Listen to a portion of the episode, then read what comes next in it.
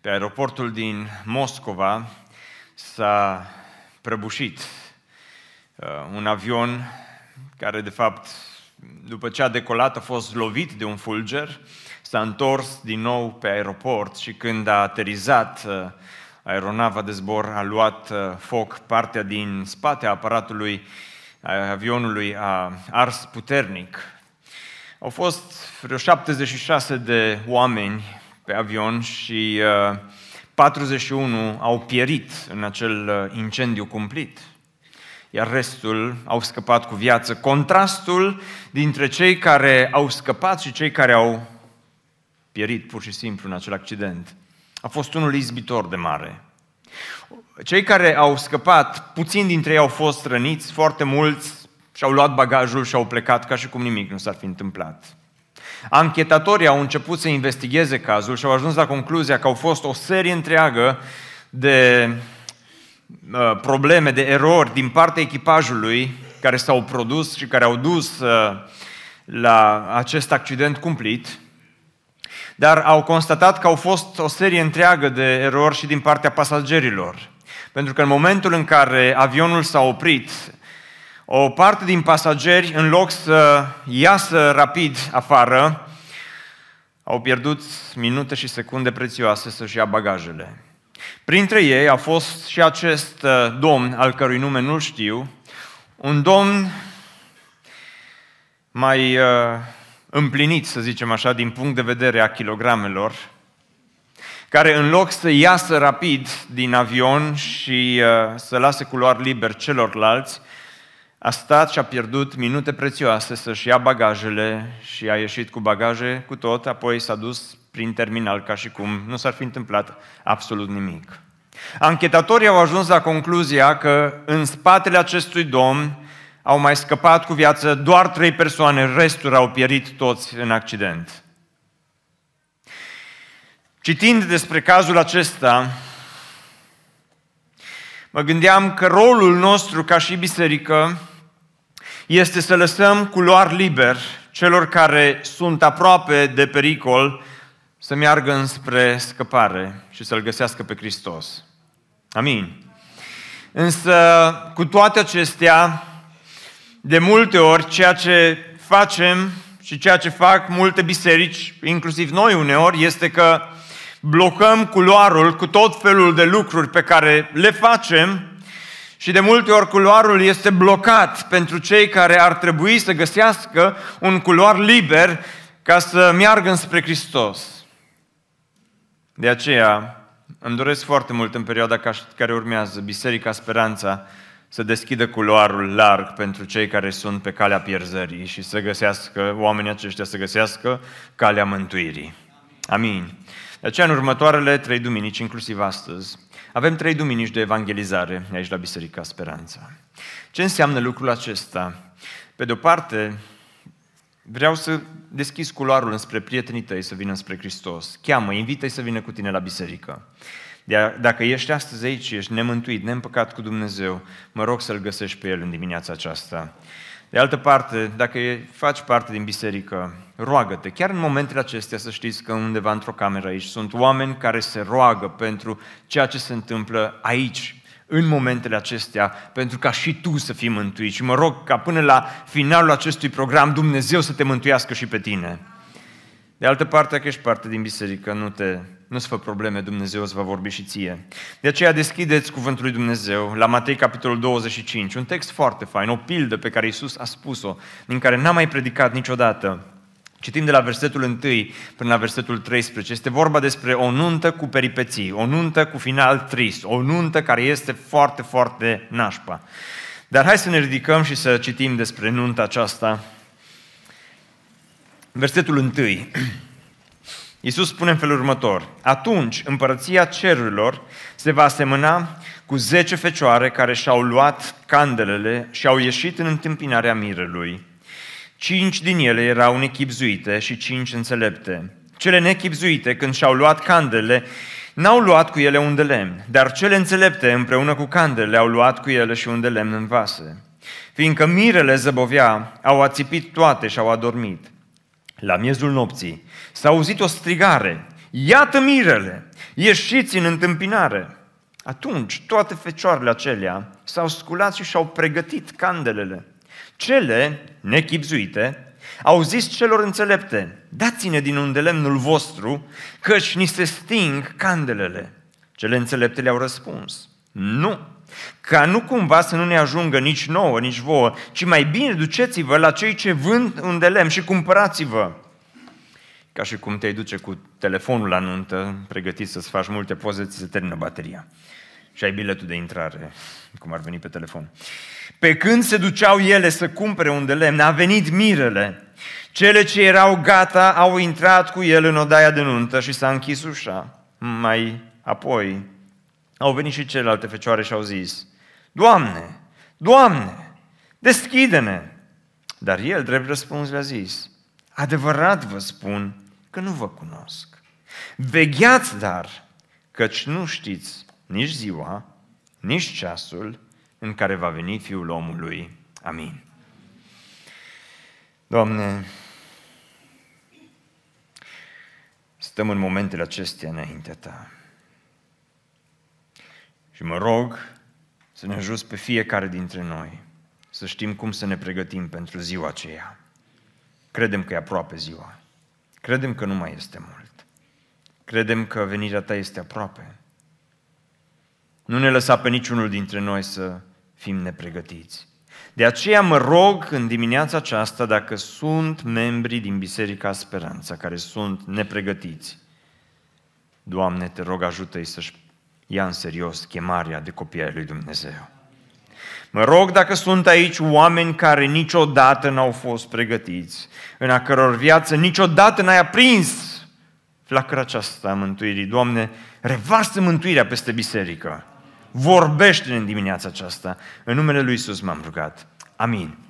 Vă rog să ocupați locurile. Titlul mesajului de astăzi este acesta. Să nu fi luat prin surprindere. Să nu fi luat prin surprindere.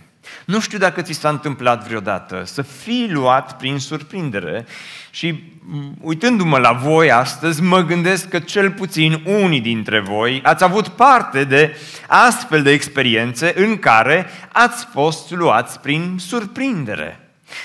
Cel puțin trăim într-o țară unde în fiecare iarnă, atunci când fulguiește un pic, autoritățile locale, centrale, sunt uh, luate prin surprindere. Ne pare rău, n-am știut că vine anotimpul iarna. Greierașii noștri. Ca și în fabula aia cu greierele și furnica.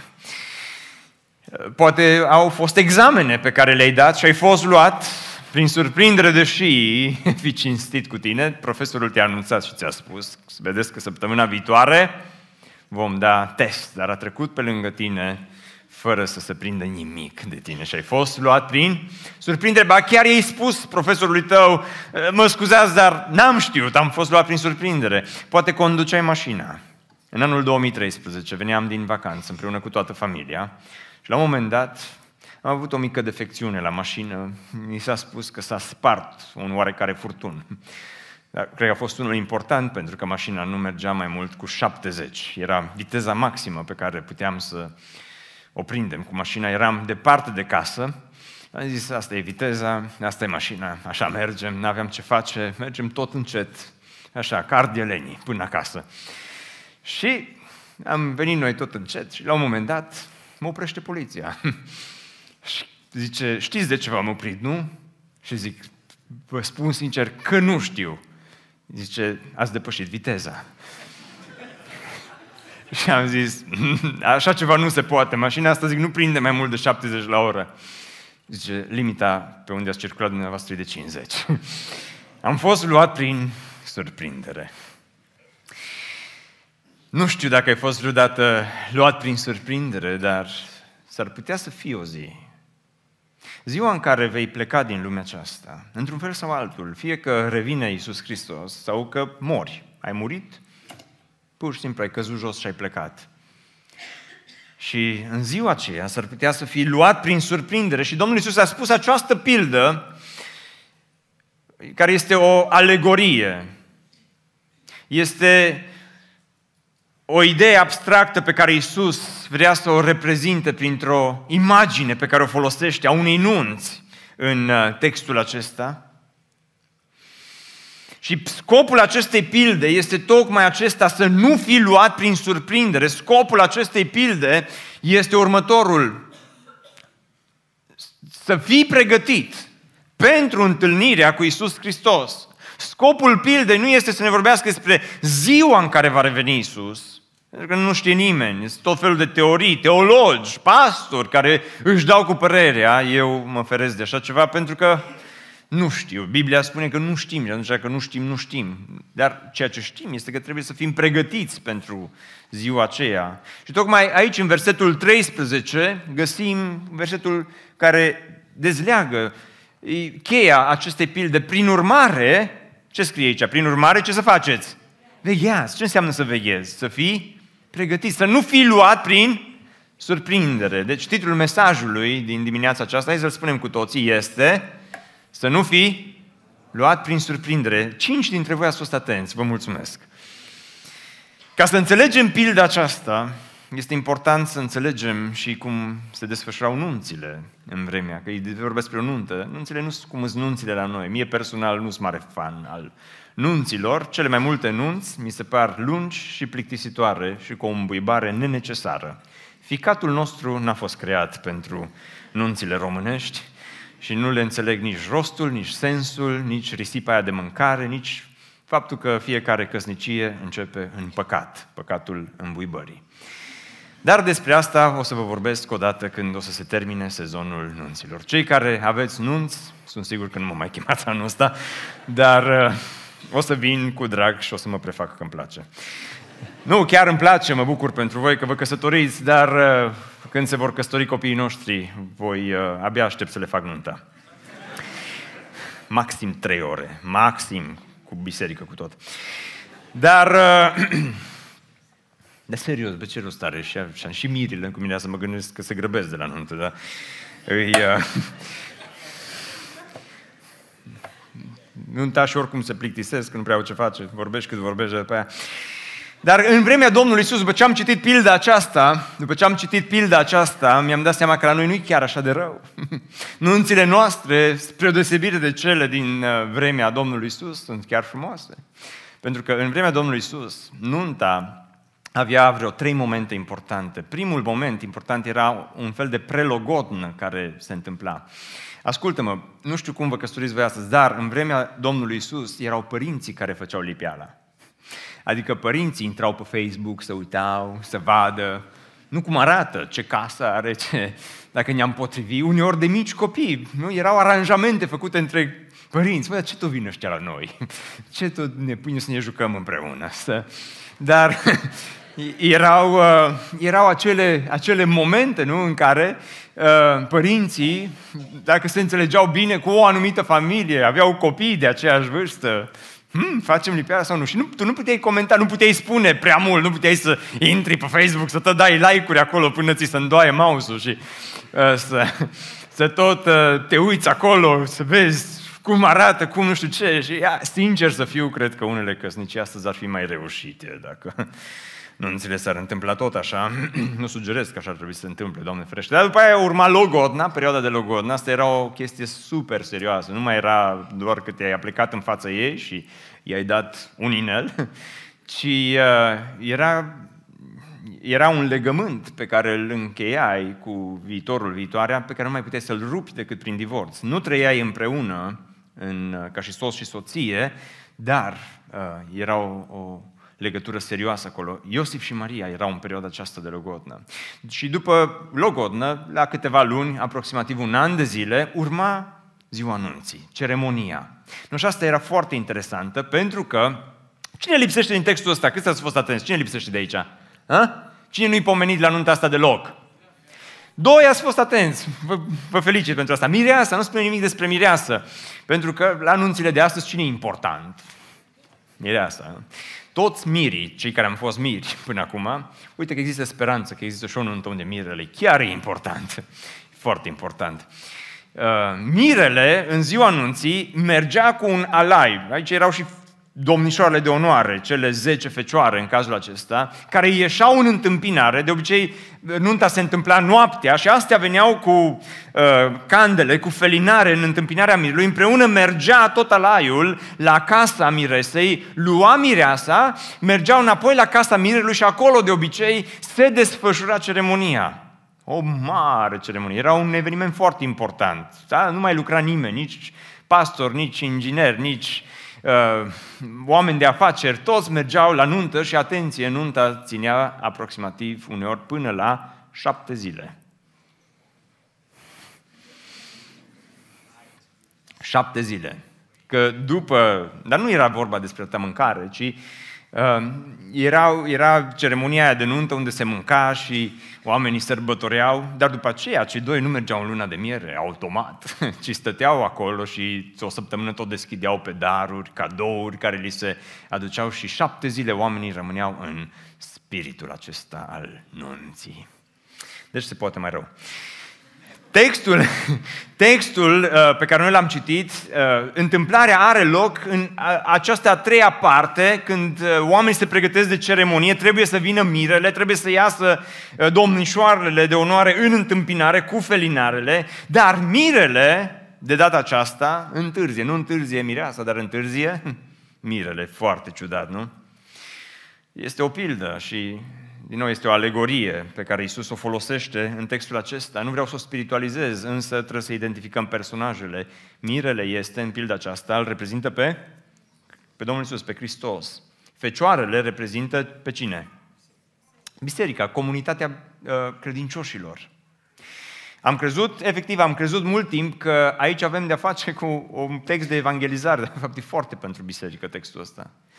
Iar uh, candelele reprezintă identitatea credinciosului. Ceea ce arde în tine este nu, mântuirea adevărată pe care Hristos o dă. Și uleiul mulți au spiritualizat că e Duhul Sfânt, că nu știu ce, dar cam asta ar fi uh, în mare, ca să putem să înțelegem uh, pilda aceasta. Hai să vedem că între cele 10 fecioare, Uh, sunt multe asemănări. Hai să vedem întâi care ar fi asemănările. Toate cele, și imediat vin cu niște aplicații super practice. Toate cele 10 fecioare au fost invitate la nuntă și nu doar atât, toate s-au bucurat, toate au răspuns invitației, toate când au văzut invitația, efectiv s-au, s-au bucurat. Apoi uh, toate arătau la fel. Bănuiesc că toate în săptămâna precedentă și-au făcut programare la coafor, cosmetică, s-au dus la cumpărături, și-au cumpărat rochie, și-au cumpărat poșetă, și-au cumpărat pantofi care să se asorteze cu poșeta, și-au cumpărat apoi rochie care să se asorteze cu pantofi și cu poșeta și așa mai departe. Și uh, și-au cumpărat, mă gândesc că și candelele erau un fel de roz, care să se, se, se asortau cu pantofii, candelele. Mă gândesc, nu știu. Uh, multe dintre voi vă uitați la mine ca și cum n ști despre ce vorbesc, dar uh, sunt sigur că în adâncul inimii voastre știți despre ce vorbesc. Dar toate erau pregătite, asta este ideea, toate erau bine îmbrăcate. Toate aveau candelă. Nu e ca și cum ar fi fost nechipzuite că și-au uitat felinarul acasă, ci toate s-au dus pregătite cum ar veni, cu candelă. Toate aveau același obiectiv. Obiectivul era să îl întâlnească pe mirele. Și mai sunt câteva asemănări. Toate au ieșit în întâmpinarea mirelui, toate au avut cât de cât ceva ulei, toate au adormit, dar toate s-au și trezit când a venit mirele. Dar există câteva deosebiri importante. Ceea ce face diferența între fecioarele înțelepte și cele neînțelepte. Nu toate, uh, spune Biblia, că nu toate au fost înțelepte. Pentru că aici e întrebarea cum pot să fiu un om înțelept după ce citesc pilda aceasta. Ce mă califică să fiu un creștin înțelept și nu unul neînțelept? De asemenea, o altă deosebire este că nu toate au avut parte de nuntă. Toate s-au dus la biserică, dar nu toate au ajuns în cer. Vedeți diferența? Și apoi, ultima diferență, nu toate au fost uh, luate prin surprindere. Au existat cinci care totuși au fost pregătite. Asta înseamnă că au anticipat, asta înseamnă că au fost înțelepte. Ce putem noi să învățăm de aici ca să nu fim luați prin surprindere? Ce, cum putem noi să ne pregătim? Pentru că, dragul meu, scopul întâlnirii din dimineața aceasta este să fii pregătit pentru ziua în care îți vei face exitul din lumea aceasta. Într-un fel sau altul vei pleca de aici. Și Isus Hristos lasă pilda aceasta, o nuntă cu peripeții, o nuntă cu final trist, tocmai ca și pe o avertizare. Hai să vedem trei lecții importante. Prima lecție. Unele lucruri nu pot fi împrumutate. Unele lucruri nu pot fi împrumutate. Sunt multe lucruri în lumea aceasta care le poți împrumuta.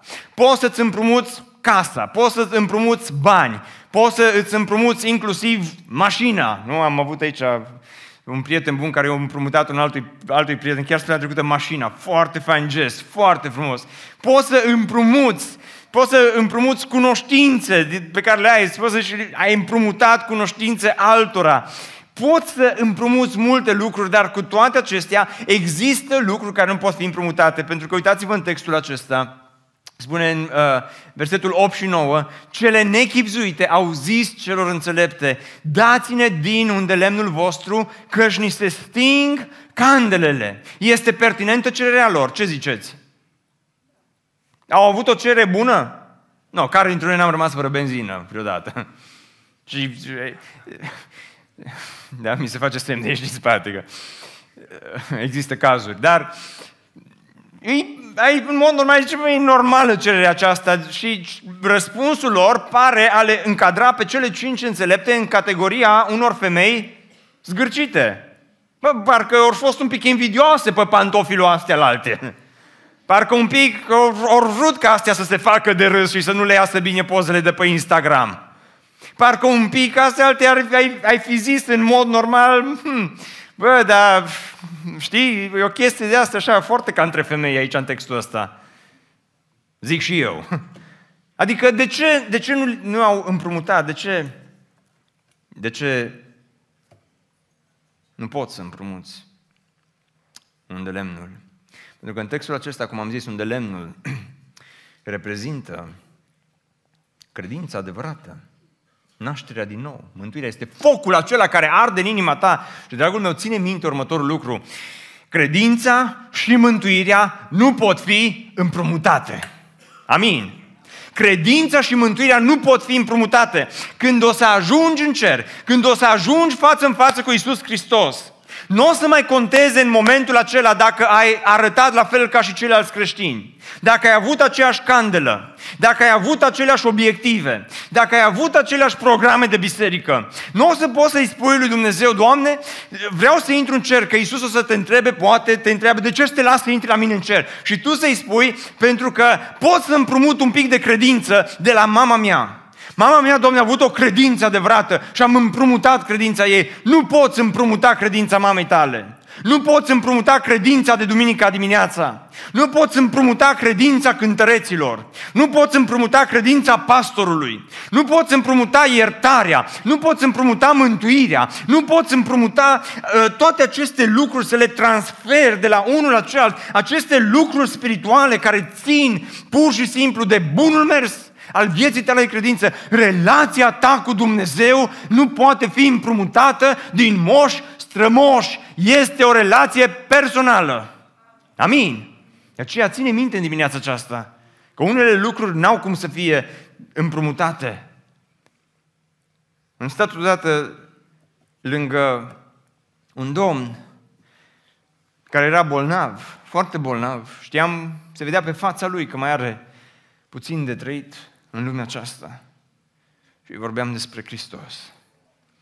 Și el mă întreba, la fiecare verset pe care îl citam, el schimba subiectul și mă întreba, da, Băsescu, ce face? Da, nu știu cine cum mai. Da, uh, alegerile cum or fi. Zic, Domnule, zic, pentru dumneavoastră nu mai contează cum sunt alegerile, că sunteți pe culoarul de ieșire din lumea aceasta. A plecat din lumea aceasta, ne împăcat cu Dumnezeu. Și ultima conversație care am avut-o cu el, aș fi făcut orice să pot să scot din buzunar credință și să-i spun, ce-o împrumut, ia-o aici. Și mi-o dai înapoi mai târziu. Dar nu poate fi împrumutată. Să nu uiți lucrul acesta. Și, dragilor, vreau să fac aici o paranteză pentru biserică. Toate cele zece fecioare reprezintă comunitatea credincioșilor. Asta înseamnă că 50% o să fim mântuiți și 50% nu? 50% din BBSU ajungem în cer, 50% nu ajungem. Nu e vorba despre procentaj aici, ci este vorba despre faptul că poți să te nenorocești în mijlocul bisericii. Poți să te prăpădești în mijlocul adunării. Ce poate fi mai rău decât să te duci în iad cu candela în mână?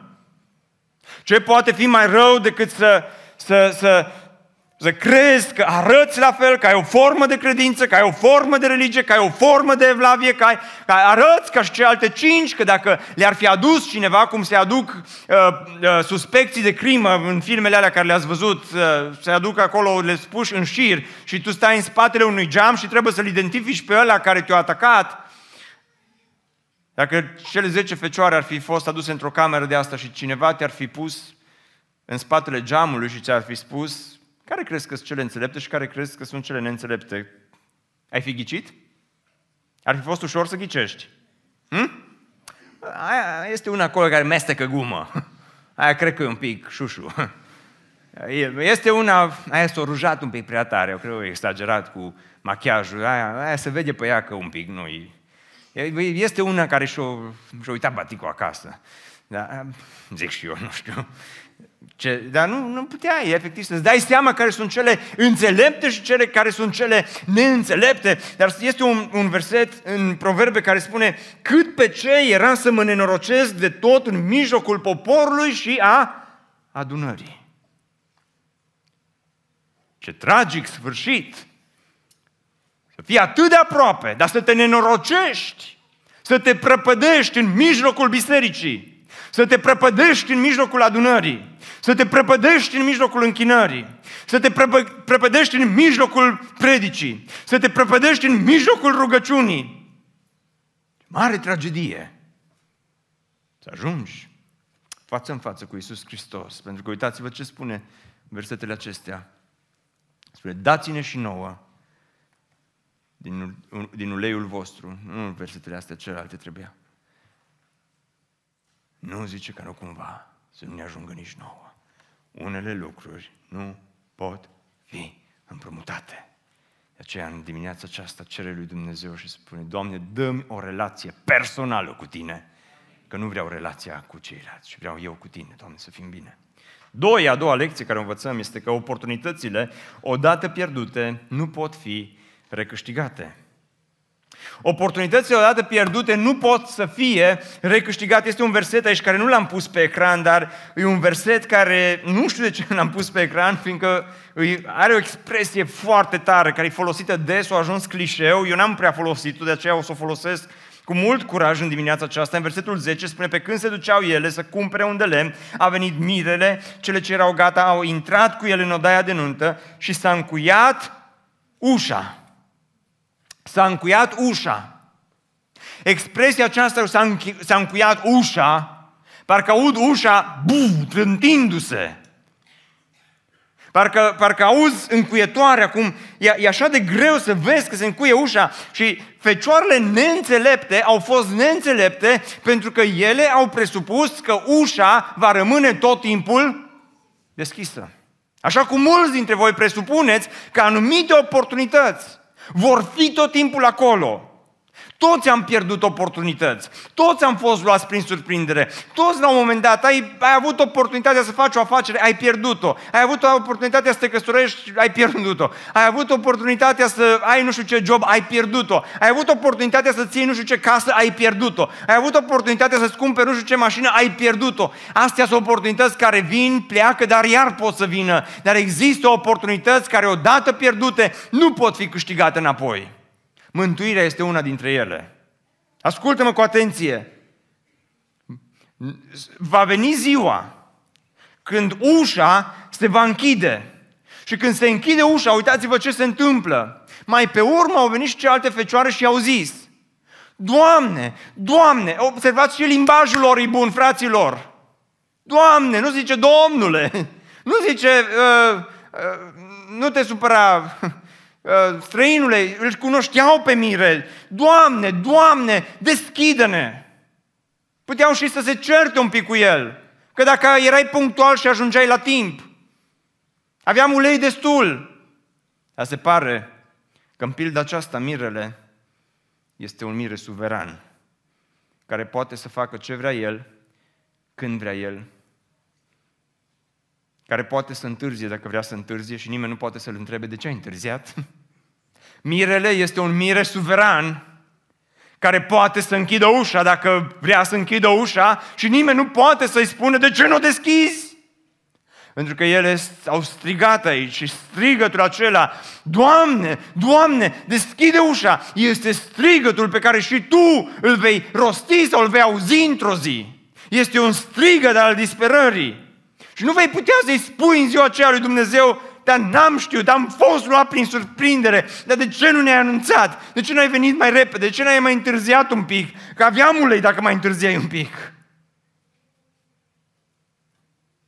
Ușa se închide și nu rămâne tot timpul deschisă. Să știi, biserică, speranța! Să știi, prieten drag! Să știi că dacă te joci cu Dumnezeu, dacă te joci cu mântuirea, Dumnezeu este suveran și peste viața ta și peste mântuirea ta. Și într-o zi s-ar putea să închidă ușa. Nu vreau să te amenin sau să te sperii, de asta spune pilda aceasta și greu să vezi ușa închisă. În anul 2001 aveam 21 de ani. Sora mea care locuiește în America, fiind o soră bună, m-a invitat să mă duc să le fac o vizită. Ce credeți că am zis? Nici n-am închis telefonul și am început să-mi fac bagajele. Cum să nu mă duc?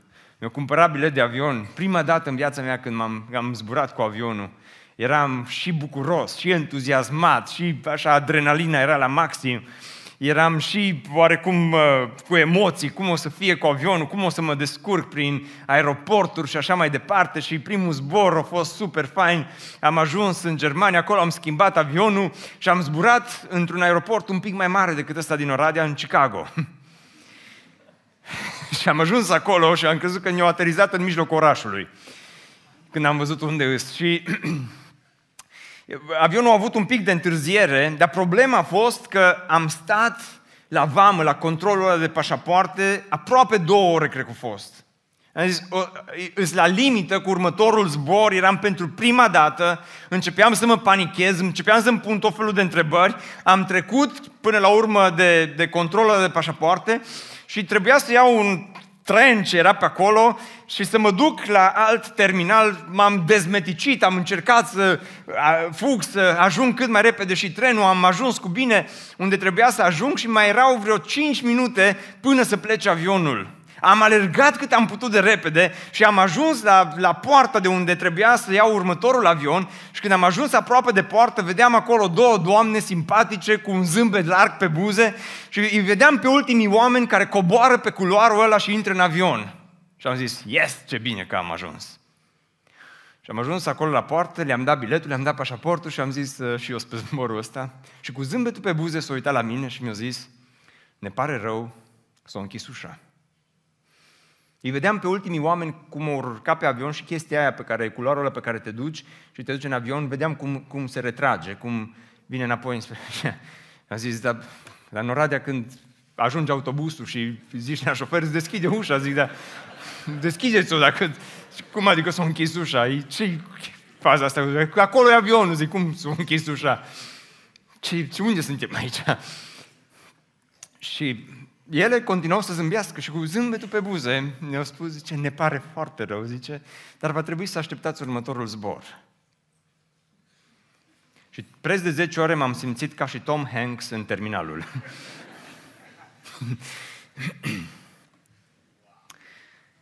Dar am fost șocat cum femeile astea cu zâmbetul pe buze mi-au închis ușa nas.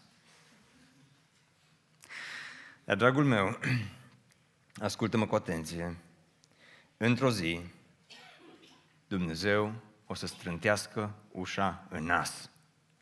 Într-o zi Dumnezeu o să strântească ușa în nas. Să nu uiți lucrul acesta, pentru că atunci când s-a închis ușa, nu am, mai, nu, am, nu am mai contat nici că au rochii faini, nici că au poșete faine, nici că au candele faine, nici că au pantofi faini, nici că arătau ca și celelalte, nimic n-am mai contat. Pur și simplu ușa s-a închis, pur și simplu oportunitatea a plecat, pur și simplu ocazia a fost ratată. Să nu te lași păcălit de tot felul de teorii. Că o să pleci din lumea aceasta și o să vină nu știu cine să se roage pentru tine, să te scoată din purgatoriu, să te pună din nou în cer. Nu există purgatoriu, există rai și există iad și tu îți vei petrece veșnicia ori în rai, ori în iad. Și cum poți să crezi că cineva o să se roage pentru tine? Că după ce mori, la câteva zile ești uitat. Majoritatea uită de tine. O să te plângă. De cele mai multe ori noi nu ne rugăm nici pentru noi, da, păi pentru alții. Cum să-ți lași veșnicia, sufletul, pe mâna rugăciunii altora, dacă uită să se roage și dacă ar fi posibil? Ți-ai pus întrebarea aceasta? Ce te faci? Stai acolo în purgator și tu te aștepți să se roage cineva pentru tine? Nu există așa ceva. Sunteți prostii. Cu respect o spun. Tocmai de aceea îți spun astăzi anumite oportunități pe care le ai astăzi cât ești în viață, cât ești aici, cât poți să asculți cuvântul lui Dumnezeu, întoarce-te la Hristos. Puneți încrederea în El. Fă pe El Domnul și suveranul vieții tale și nu fi neglijent, pentru că C.S. lui spunea în urmă cu ani de zile, atunci când Hristos va reveni, ce groasnic va fi să afli că totul a fost adevărat și că e prea târziu să mai poți să faci ceva. Câtă dreptate avea. 3. Iisus Hristos se va întoarce fără nicio avertizare. Noi, Biserica secolului 21, am uitat și credem că întârzie și poate că întârzie un pic, dar e suveran, poate să vină când vrea El, cum vrea El. Dar de venit, va veni. Și știi cum va veni?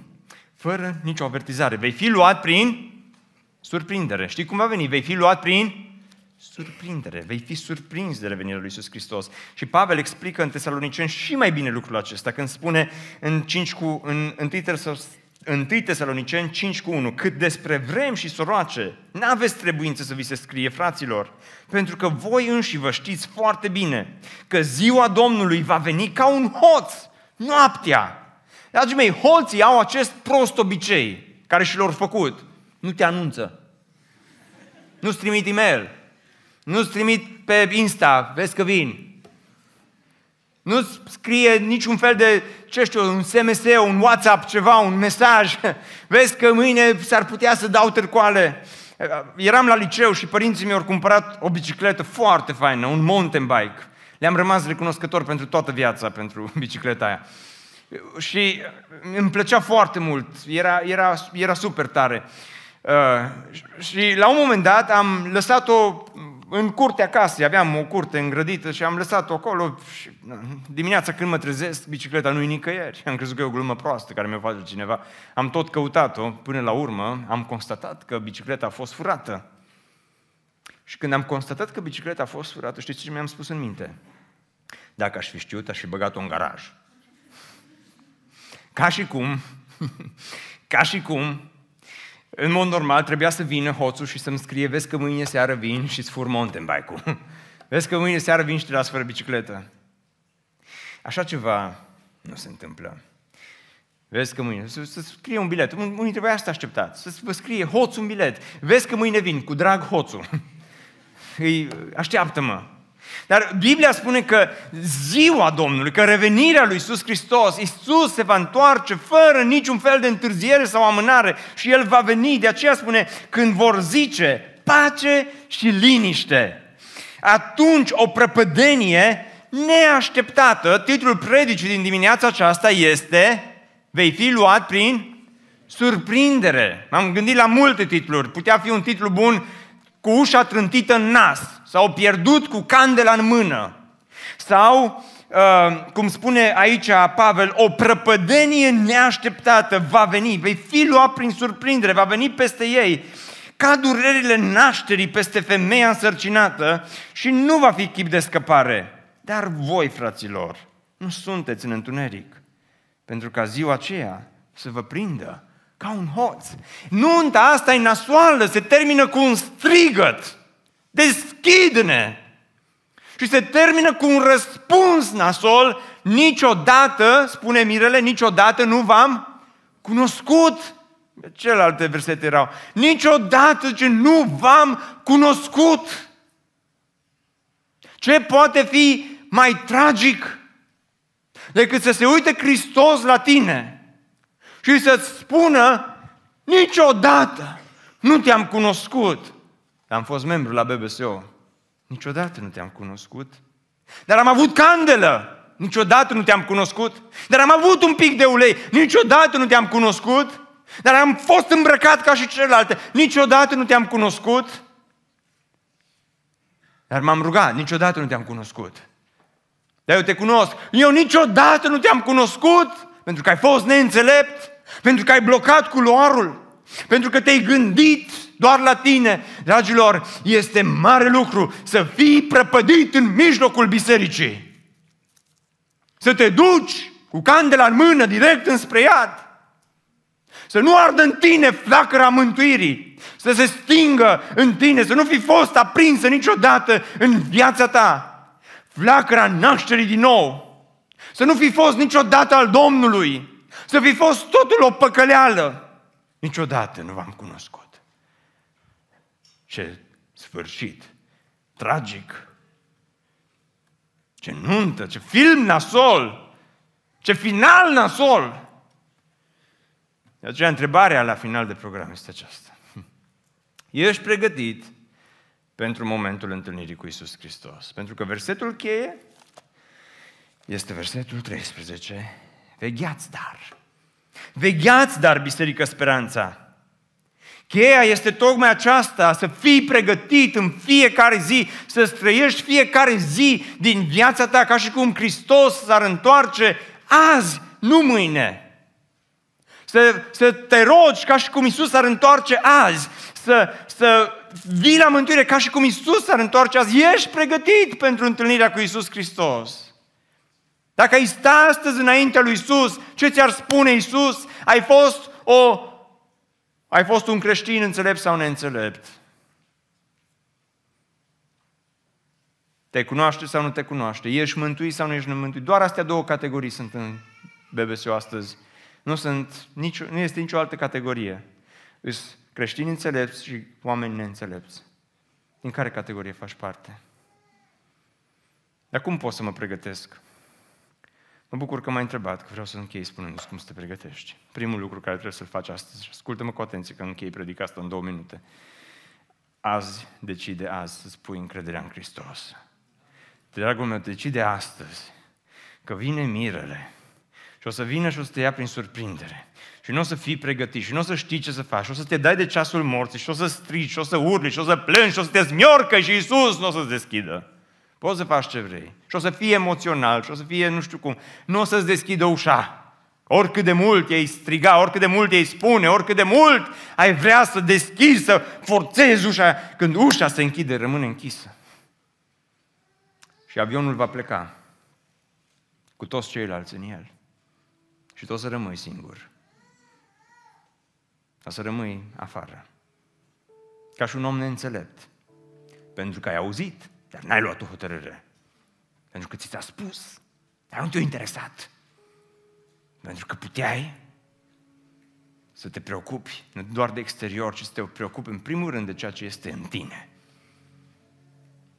Dar ai fost preocupat să dormi. Ai fost preocupat cu toate celelalte lucruri și ți-a terminat bateria din telefon. Exact când aveai nevoie de el. Doi, urmează în apa botezului. De ce am spus asta aici? Din două motive. Pentru că Biblia spune cineva crede și se va boteza, va fi mântuit. Iar cine nu va fi osândit. Niciodată nu v-am cunoscut. Unii dintre voi vă jucați. Te joci și nu vreau să fiu amenințător la finalul acestui program, dar ascultă-mă cu atenție. Te joci cu sufletul tău, te joci cu veșnicia ta și într-o zi o să constați că am stat aici și am avut dreptate, dar va fi prea târziu.